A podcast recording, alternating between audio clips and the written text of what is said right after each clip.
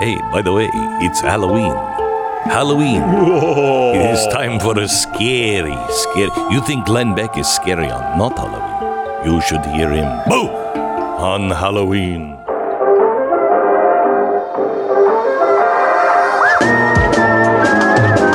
You're listening to the best of the Glenn Beck program. Glenn, how are you? Oh, Happy Halloween. oh my gosh. Yeah, happy Halloween to you. And I've got some scary stuff for you today. Scary. Now, this may come as a surprise to you, but I learned this from NPR. Witches are real and witches are liberal politically. Politically, okay. Now it's no surprise, really, if you if you want to think about it. Uh, really, no surprise at all that you know witches uh, are are liberal, and NPR would run a fluff piece about witches. Uh, the segment featured a writer who devoted an entire year of her life to witchcraft. Now, How, does that, that work out? Well, here's NPR. Have a listen. Witches have long cast a spell on American entertainment, but they aren't just a figment of our imagination. Mm. Witchcraft is a real practice, and people who practice witchcraft are all around you. But Really? what does it even mean to be a witch? I mean, how does one begin a spiritual journey into the occult? Well, one writer decided to figure that out for herself by Mm. spending an entire year as a practicing witch. Okay, so let me just say, uh, what does it mean to, um, you know, how, how do you even uh, decide to uh, look into a religion of the occult? I don't know. I generally don't. Uh, you know, I want to try on some of this occultish stuff. No, no, really, no, not at all. So they're plugging a lady's book about how witchcraft is a religion and fun. Uh, you know, and witchcraft belongs to a religion, but it's not really the one I think they they think. Uh, maybe they're not aware of its outcome, but they've chosen that side, and that side cannot actually win. But how are they so oblivious? Listen to this. month seven before I tried to make a connection with the goddess, who is a central figure in almost every form of witchcraft, whether or not she's a real deity up in the sky or she's a metaphor for the interconnectedness of Whatever. everything on earth. There's mm. this idea of the goddess. And I was hesitant around it because I didn't want to feel like I was playing make believe. Again, this goes back to just being so afraid of feeling stupid. So I go mm-hmm. and I set up this ritual to try and talk to a particular goddess. And I'm mm. by myself Uh huh. In my office in Oakland. I'm sitting in front of an altar that I well. made out of a cardboard box. Sure. I have a stranger's playlist going on Spotify. My cat is on the other side of the door staring at me. And after about an hour, something happened. Hmm. What happened? Hello? I just Someone suddenly playing felt music? flooded with bliss. She was flooded, Flooded with with, bliss. bliss. She was flooded with bliss. So something uh, happened. Flooded with bliss. Okay, maybe I don't know. Uh, you know, maybe possessed by a demon. I don't know. Is that is that the bliss that she? I don't. Praying to a goddess. Hmm. Now, my uh, initial reaction to this NPR story was a little eye rolling. Of course, NPR is on the side with witches. Uh, then, with a little annoyance, uh, tinge of, oh, wow, we're going to get what we deserve really soon. Um, but there are supposedly, according to NPR, more witches than Presbyterians. Mm, okay. USA Today claims we're in the middle of a witch moment and that hip witchcraft is on the rise in the U.S. Now, I don't know the difference between witchcraft and hip. uh, You know what? You wear hats like this. Now I'm a hip. That's now what- I'm a hip. That's yeah. hip. That's what a hip witchcraft goes with that well, maybe hat. in Brooklyn. okay. Maybe. In what I mean- year? Okay. So anyway, hip witchcraft is on the rise. and uh, you'll find articles on rich witchcraft all throughout the liberal media. May I just say, we used to know words like the occult, We Used to know. Hmm, don't go there. I mean, even Michael Jackson addressed it in the. Th- remember, he had to add that little thriller thing. I have no belief in the occult. I swear. You don't remember this? That's not helping the case. No, I mean, I, but, but like, it was such an issue that Right. you know he made a movie about zombies dancing, and he had to have that disclaimer because people Correct. didn't like the occult. Correct. Correct. right? So here is uh here's where I ended up on this story. Actually, a little bit of hope for the future because we're just burning ourselves down to the ground. And I think people are waking up. I love all of the stories of of uh, Jewish progressives that were on the front lines of everything, and they're now going, "Wait a minute, I think I'm surrounded by anti Semites. And you're like, yeah, yeah, been trying to tell you that, but you've been calling me an anti Semite for saying that your friends are anti Semites. So, anyway, um, what does it mean to be a witch in 2023? What are the demographics? Well, obviously, the NPR crowd is into it, or else NPR wouldn't be promoting books about witchcraft. And the way they do it, the way witchcraft is as trendy and as helpful as veganism or yoga. Intersexuality is the buzzword here. The idea that the pests of society are stronger if they come together, combining their mental illnesses and criminal instincts like those Power Ranger rings. I keep wondering what is it that unites all of these bizarre and obnoxious people, quite honestly? Well, they claim to be united by all ideas, like witchcraft. Christianity? No, no. All ideas, like the occult. Christianity? No, no. Like anti racism. Oh, like okay, everybody can, well, not everybody can reach the goals. I mean, you're white. You shouldn't be allowed to. Oh, okay, I got it. It's all this social justice nonsense. They want the world to believe all of this, but they never stand up for their own belief. Everything they claim to care about actually means nothing to them in reality. You can see this now on our college campuses that wanted diversity. Who's the most downtrodden in the world in world history? Probably I'd have to say the Jews. Nope, not anymore. Their most consistent characteristic is hypocrisy. Generally, they're unreliable people. I don't know. I, I try not to hire them. It seems like they're evolving to uh, too quick to understand all of this, that the goalposts shifting so fast they just can't keep track. But in reality, they never deviate from the mission. Well, not mission, because because it's really about what motivates them. Why do they act the way they act? Why do they love to throw more tantrums than a teething toddler? Why are they constantly in your face? Why is it they just love to annoy? Well, this is where we get back to witchcraft. Have you ever heard the term edge lord? Hang on. Edge lord. Edgelord is a good word to know. Edge lord is a newfangled way to describe a certain personality type. They're an edge lord. It's like the person who's annoying and confrontational for no apparent reason. Although nothing happens for no reason, this is one of the few truths the left still acknowledges. The literal translation of edge lord would be the sarcastic title, Lord of Being Edgy. Merriam Webster has a definition of edge lord. The word is taken hold to refer to one who makes wildly dark and exaggerated statements, usually on an internet forum, with the intent of shocking others. There is usually a tone of nihilism to such remarks, the kind that might be flagged by a counselor as antisocial behavior.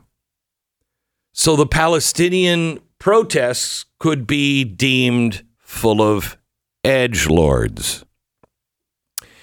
Witchcraft is an edge lord practice because what do edge lords want more than anything? They want to seem special. They want to seem very, very special. I'm a witch, you know. Oh. Huh. Well, that is special, I guess. Which is why the most devastating you can devastating thing you can do to edge lords is to laugh them off. You know why? Stalin was an edge lord. Yeah. Hitler was an edge lord. Mussolini was an edge. They don't like it when people laugh at them. Mm-mm. Now, most witches, I hear, are liberal. And it should be no surprise uh, that witchcraft is especially popu- uh, popular among, believe it or not, transgender activists, which are some of the biggest edge lords on the planet right now. One academic article says contemporary paganism, another word we used to say bad, contemporary paganism portrays gender in array of different ways and as such is very inclusive of sexual diversity. No, paganism is? What does the occult have to say? Much of this uh, phenomena happens through what pagans call witchcraft. But how does witchcraft help queer and transgender pagans take part in the pagan community? Well, we looked it up. One website describes witchcraft as an inclusive movement, which tends to appeal to a certain type of demographic. I know that demographic. Vice wrote uh, about how to uh, how witchcraft is empowering queer and trans young people. So now they're they're soliciting, they are promoting witchcraft to trans young people and queer people. The article charts the spread of witchcraft through the history of feminism, pointing out that witchcraft is seeing a resurgence among queer identified young people seeking a powerful identity that celebrates the freedom to choose who you are. Yes, I promise you freedom. Here's the secret. Here's what unites all of them witches, leftist, transgender activist, NPR, the liberal media, all of them.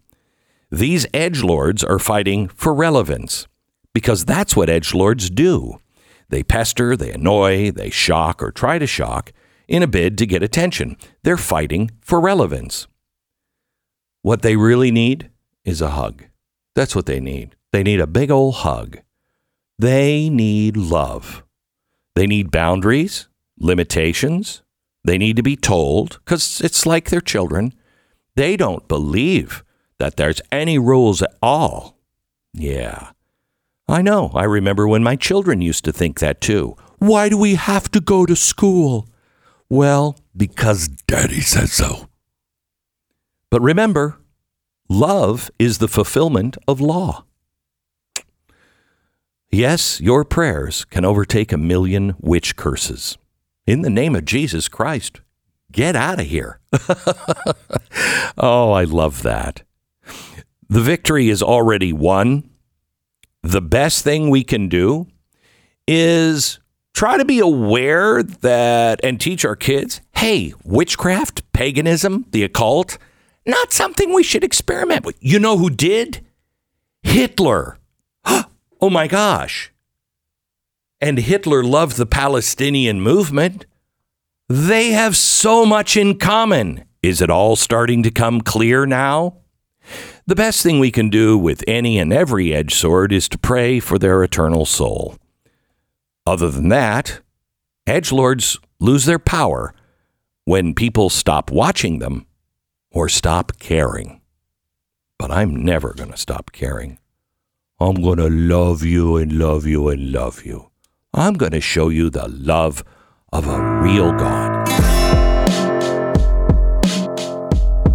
You're listening to the best of the Glenn Beck program. So I want to read a uh, story here The Great Betrayal, out in the news today from the Free Press. After Donald Trump was elected, Emily Rose, 51, flew to New York with her daughter to walk in the Women's March. She demonstrated on the streets of Minneapolis, where she lives, in the days after George Floyd's murder. She donated money to small black led movements and social justice organizations she believed in. She unlearned and then re educated herself as a white American as she was instructed to read the teachings of anti racist scholars. But then, after the massacre in Israel on October 7th, when some 1,400 Jews were brutally murdered, not to mention the rapes, beheadings, and in instances of torture, Rose began to notice something odd from the cohort of fellow progressives she admired. They were cheering for the other side. She said, quote, I started to see these intelligent, educated people whose missions is to make our system better for people of color suddenly posting all this anti-Israel, pro-Palestinian stuff. I'm not changing my values, but screw the allyship. I'm not going to stop fighting because I believe in the causes themselves. But as for going out of my way to support, to post, to give money, I'm done. While professional politics uh, or politicos like DSA founder Maurice Isserman are publicly stepping down from their parties and denouncing the organizations that justify or even cheer the events of October 7th, and wealthy Jewish donors claw back their millions from elite universities that they say helped foment anti Semitism on their campuses, there's a quieter, more personal reckoning happening among progressive Jews.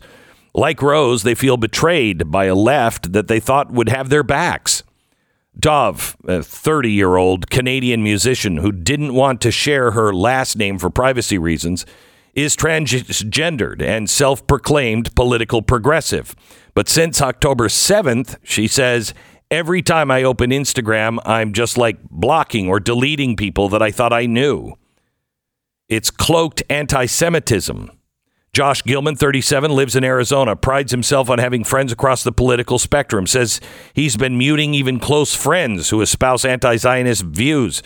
I don't need the emotional distress. If there's someone who is truly my friend, it makes me feel that there's they very much don't understand who I am as a person.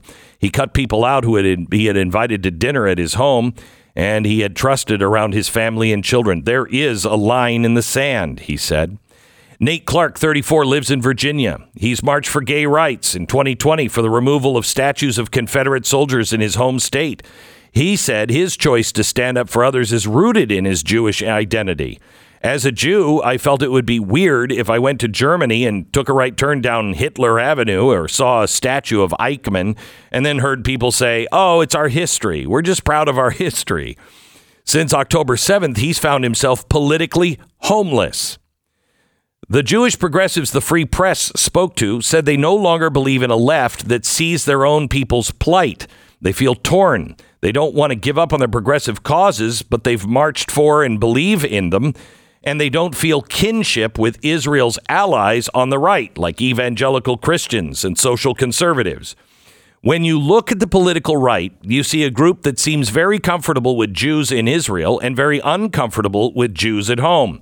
When you look at the political left, you see a group that seems very comfortable with Jews at home and very uncomfortable with Jews in Israel.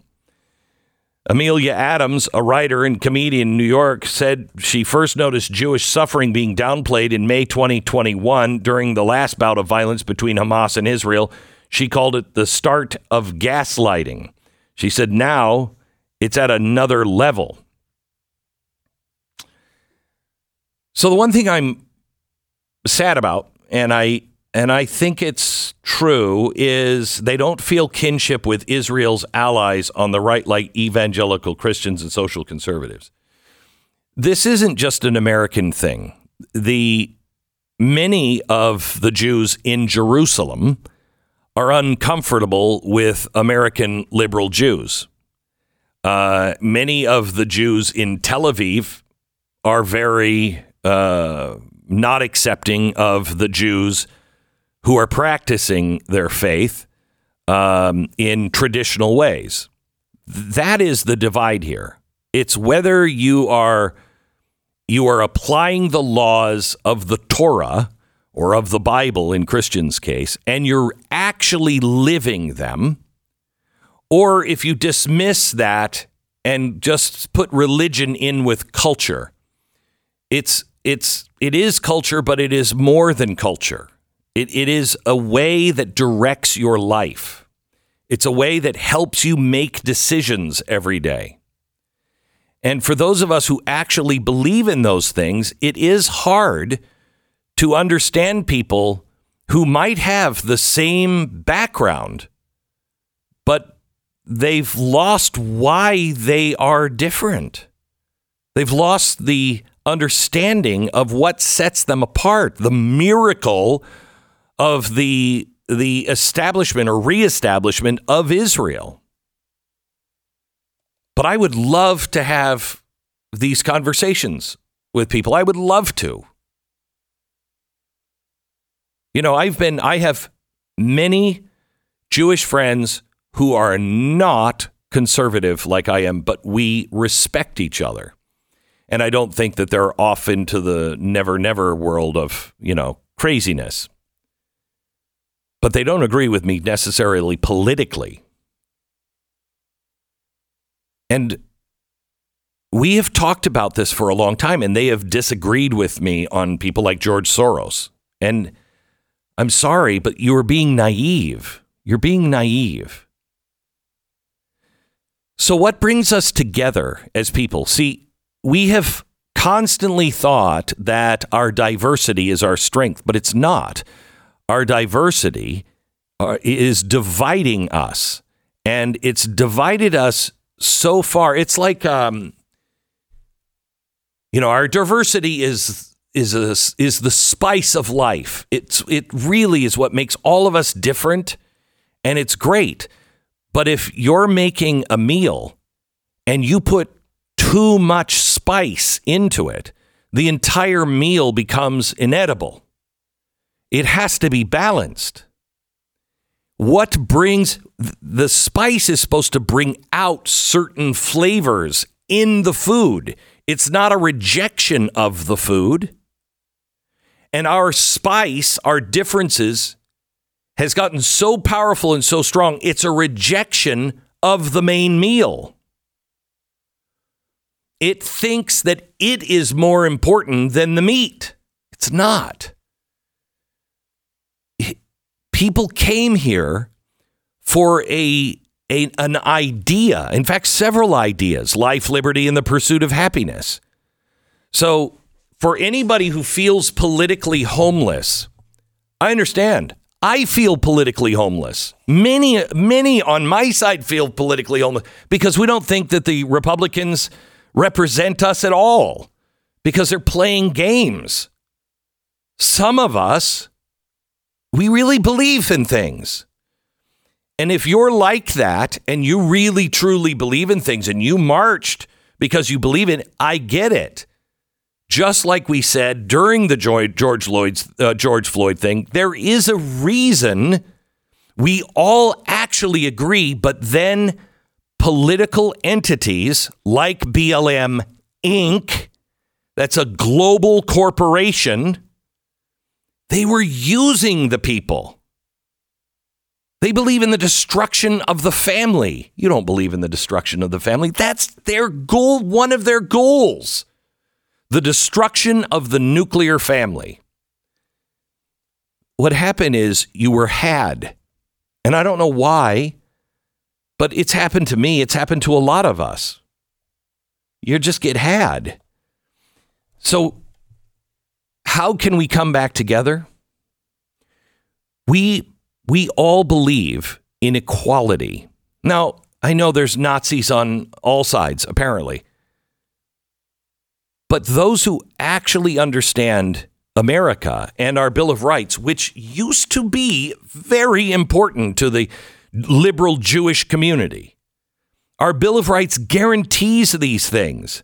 Equality. We believe that all individuals, regardless of their background, deserve equal rights and opportunities. Where we might differ a bit is if it is to the detriment of another group and it has to be based on merit. How does the how does graduating an entire class of students that cannot pass basic reading and math tests serve equality? That only paralyzes those people. I don't care what color they are. We need to understand people's backgrounds and challenges, but we do not need pilots that can't pass, pass basic, basic math tests. There are standards for bridge builders. We, can't, we don't, we hurt people when we don't hold them accountable. We believe in freedom. That's a core value. And it's not just political freedom, but also freedom of speech, religion, and expression. You may not have been for the Second Amendment, but the right to defend yourself, I think you might have gotten after October 7th. You have a natural right to be able to defend yourself and your family. If someone comes in with a gun, you need to be able to protect yourself and your family. It's your responsibility. And it's the responsibility of the society we all are in to enforce the laws when they are broken and not excuse them. We're not excusing. I, you know, the Palestinian people, I think, have been used by everybody, everybody. And nobody seems to care about them in the Middle East. No one. They don't want them. Nobody wants them. But they'll use them. But we don't take that plight and excuse kidnapping, rape, beheading, killing of innocents. We don't. There's no excuse for that. Nobody marched into Germany and went, well, you know, it was the Versailles Treaty. I mean, and then France insisted that they take some of their land and and then they were taking the crops because they couldn't. I mean, we really created Hitler. I think in a way Woodrow Wilson did set the conditions for Hitler. But that doesn't excuse a single German for participating in or remaining silent on the Holocaust. We don't say, well, we have to understand them. No, we don't. No, we don't. There are lines we do not cross. We believe in democracy in our republic. The principle that the government derives its power from the consent of the governed. We agree. We agree on ensuring the right for representation in our constitutional republic. We actually also really agree on protecting the vote. We're being lied to by both parties. Neither of them really want to fix it. We believe in opportunity. The so called American dream, the belief that with hard work, anyone can improve their circumstance and achieve success. I've seen it done over and over and over again. And so, do some people need a helping hand? Yes. Can we be better? Yes. Unity. We agree on this. Despite diversity in thought, background, and beliefs, the idea of being united, one nation, remains powerful for most people. We don't want to break up. We need to learn how to live with one another. Resilience, the ability to overcome challenges and adversity. That's, that's the pioneer, that's the immigrant. That's the, the movements that have shaped the nation. Resilience. We believe in that. Now, I don't know if we do. The left doesn't. Civic responsibility. The belief in participating in civic duties, voting, volunteering, being informed about national and local issues. And like I said, yes, respect for diversity. But as a melting pot, we melt into each other. We don't reject the meat of our Bill of Rights, of what built us. This adds our spice. Our, our strength does not come from diversity and multiculturalism. The spice comes from that. Our strength comes from the Bill of Rights. I invite you to join us back into common sense. We may disagree on a lot of things, but we believe that people shouldn't be killed. Innocent people shouldn't. The best of the Glenn Beck program. Mr. Andrew Klavan, welcome to the program, sir.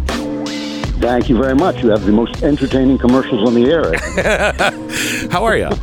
It's so uh, so good to How talk you to you. Very good, very good. Um, I, I I guess you're here because you want to talk about this book called The House of Love and Death, which is I do. fantastic. Andrew, I'm not going to say that on the air. Oops, we're on the air. Can stations edit this out? Uh, it's it's fantastic, Andrew. Really fantastic. Now, let me just let me just ask you a couple of questions. A couple of questions on it right. the the the lead character, Cameron Winter, tough guy, old soul, loves classic literature, loves seeing bad guys get punished. Really, really smart. He sounds a little like you. well, he's much better looking. that's the first thing. Well, that's that's that, that's not that hard. elevates him. but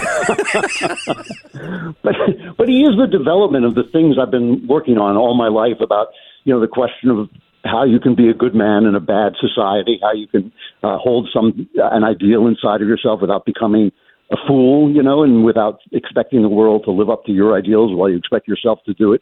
These are things that came to me in, as a kid from all the tough guy literature I read, and it just seemed, you know, I was basically in the year 2000. I was watching TV and I saw all these all these anti-heroes come in, you know, The Sopranos Yeah. and Breaking Bad and The Shield and all one after. And I'd been writing those in the 1990s. I'd been writing them for 10 years before that.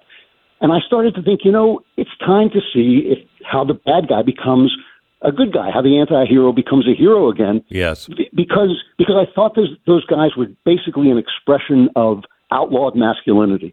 I thought the idea was you're not allowed to be a man, so only an outlaw can be a man. So we're going to tell stories about outlaws because we want to hear stories about men. And and I think like I, I my problem with that obviously is you wind up you don't want to wind up admiring The Sopranos or admiring Correct. a, a, Correct. a meth dealer. You know, and and that's I think the, the position we've put men in is why they follow a guy like Andrew Tate, who's a pimp and a woman abuser, because at least he speaks bluntly. At least at least he speaks Yeah. something that resembles the truth, as, as opposed to all the polite, politically correct lies we're supposed to tell. I find myself strangely attacked, attracted to Yellowstone for the same reason. I I love the family values, except their family kills people. You know what I mean? It's like Yes. We want the old America back, the one that makes sense. Hang him. You know, you're like, no, wait, hold it. Something just happened. yes, you know that that's it. So so I made this character who has done all that. He's done all the killing. He's done the, the stuff that made him a bad guy, and now he started to think, wait a minute, this is not who I started out to be. How do I make my way back? How do I make my way back? And those those are the questions that the novels are sort of asking one at a time as he tries to find out the person that he was supposed to be. You know, it's not it's not that simple. You know, it's not it's not a simple thing to say in a society like ours where people are just lying constantly, telling you things about sex that aren't true, telling you things about money that aren't true, telling you all these things that aren't true. It's not easy to speak the truth and take the hits that you have to take to get thrown off your social media, to be, be hounded out of school, to be hounded out of jobs. How does he do that? How does he make that happen, especially as he's working at a university where all these stuff this stuff festers. So it is it is kind of a reflection of things I've been thinking about. Though, as I say, he's a much much better looking guy than I am. And he's also a um, uh, the book also takes on a lot of stuff, but but it's all kind of undercurrent. Never really takes it on in some ways. Uh, just it's it's a reflection of today. Let me give you a few lines. He had a white, brilliant smile. I can't. I can't stop looking at you. I'm not beautiful. I'm not even sure I want to be a girl yet. Oh, he said. Oh, be a girl.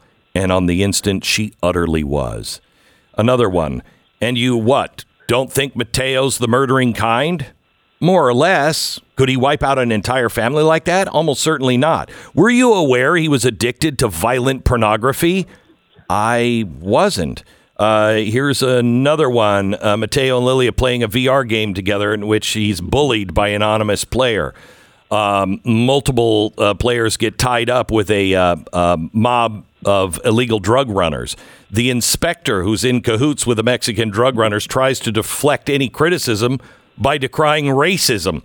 Feds have been dumping illegals up here for years, Mexicans mostly, and some of them further south. Bus them in or fly them right up to the border. They break the law. They sneak into the country. Next thing you know, they're here in Maidenville or Maidenvale. Feds just drop them off, and we're supposed to deal with it. Changes the whole demographics of the place. And what are we supposed to do? Pull jobs for them out of the air?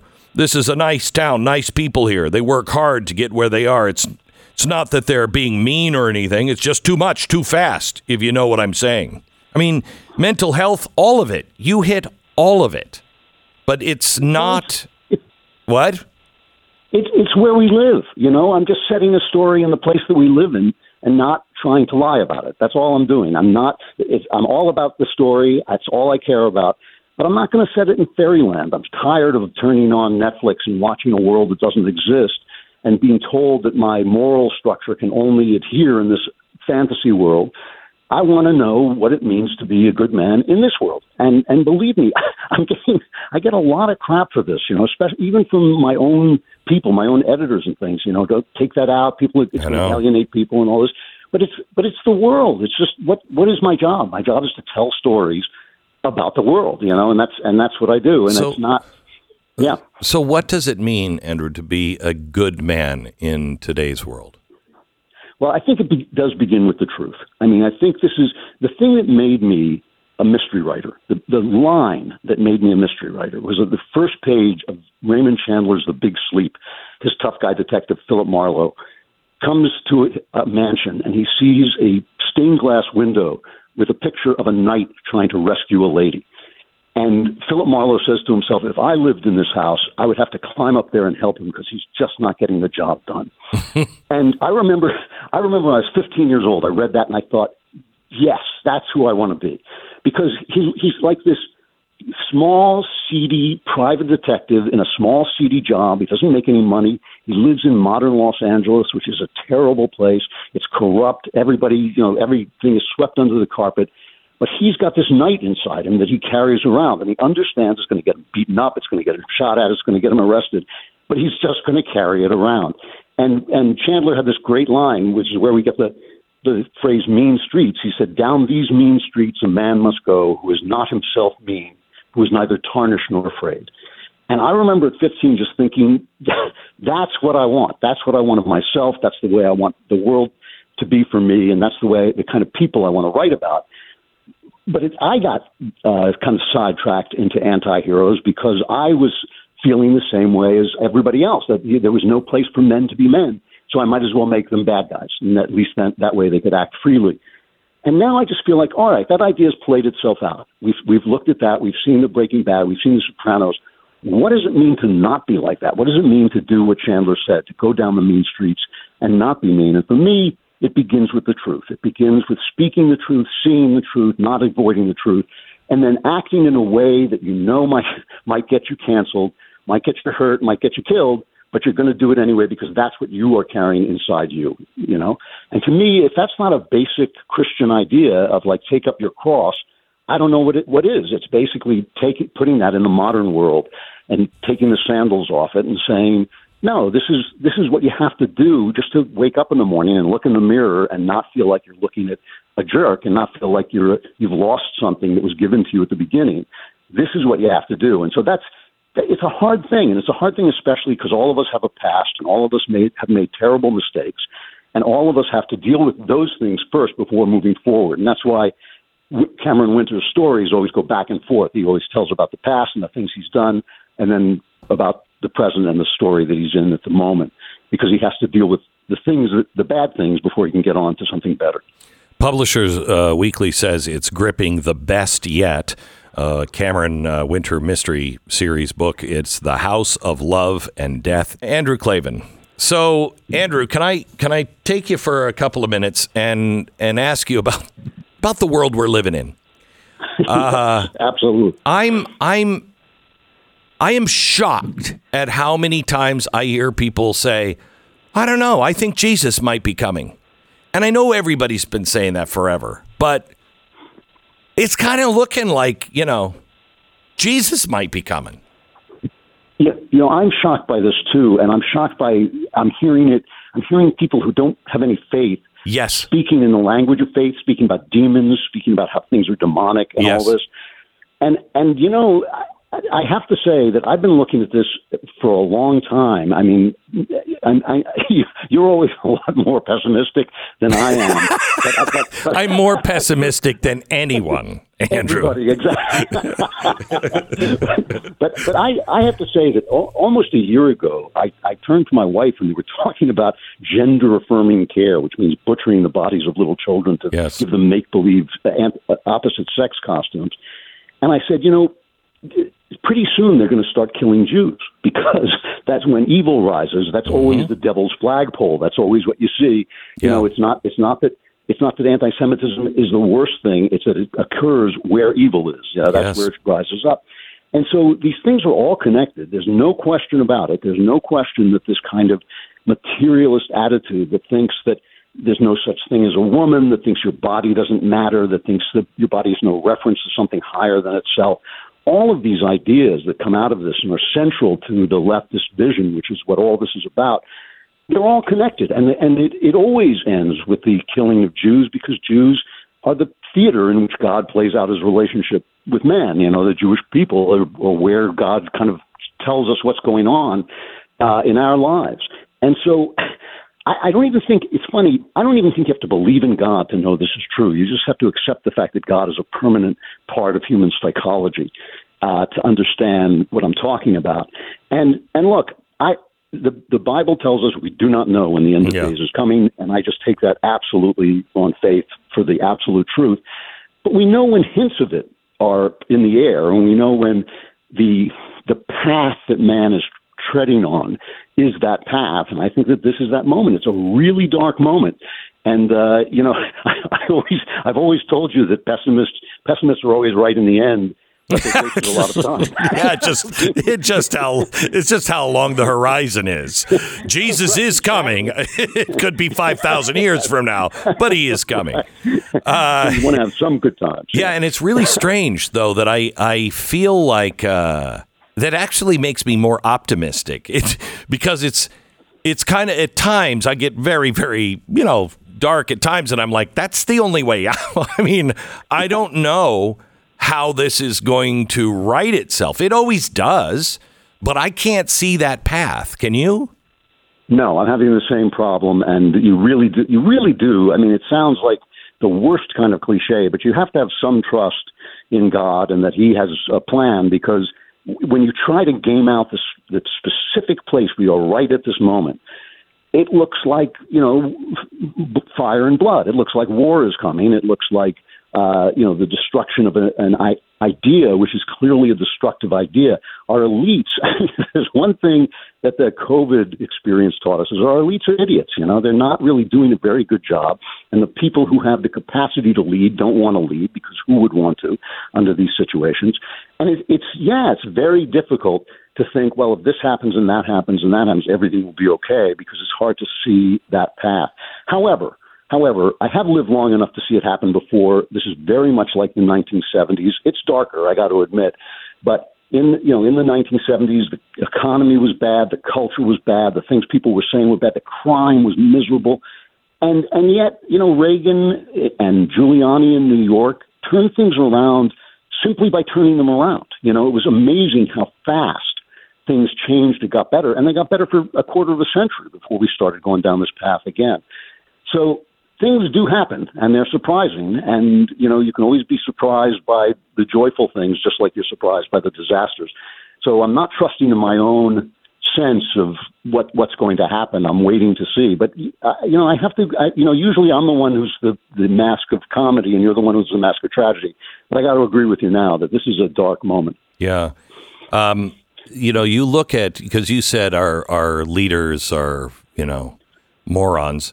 Um, but the war in Ukraine, the gas prices, the war in Israel, um, pretty much everything that is going on, that that's not a mistake. It can't be a mistake. Can all of these be a mistake that this administration gets in? And I mean, everything they're doing seems to me to only fall in one direction, and that's the destruction of the country. And to have that batting average where it's always a bad ball, uh, I mean, what are the odds? Yeah, I mean, I, I'm not sure. I mean, sometimes I can picture like Barack Obama and George Soros sitting up in the attic, you know, with a crystal ball, maneuvering, ma- manipulating everything. But but other times I just think, no, it's like a gigantic blob. They have these ideas, they can't, they're stuck in them, they can't get out of them, and they just all do the same things, even though they don't particularly agree even with one another. I think that we are at the at the nadir of the idea of materialism, which actually has been with us for now five, six hundred years. The idea that we are made of stuff, that we are nothing but stuff, that everything can be fixed by fixing the stuff. And and I think that that idea has been unfolding very slowly. People saw it coming. Nietzsche saw it coming. You know, he said we've killed God. We're going to have to become gods ourselves and make our own morality. Dostoevsky saw it coming. All these writers saw it coming. Now it's here. Now we're at the moment when you know, in the Brothers Karamazov, one of the brothers says, when you give up God, when you give up immort- the idea of immortality, not only do you have to get rid of morality, you have to turn morality on its head, and evil has to become good, and the ego has to become everything. And I think that that's that's where we're at. And what what you hope is that you hit the ground and you bounce back. You know, you get the dead cat bounce where you start to say, okay, that didn't Yeah. work.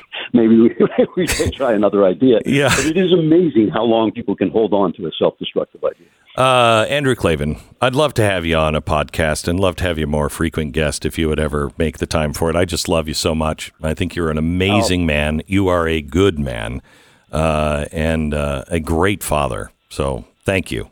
Uh, well, back at you, Glenn. I'll come on anytime. Okay. Anytime. Andrew Klavan, the name of the book, it's out now. It's really exceptional. Very, very good. The House of Love and Death. Uh, Cameron Winter mystery. The love, the House of Love and Death. Get it wherever you get your books now.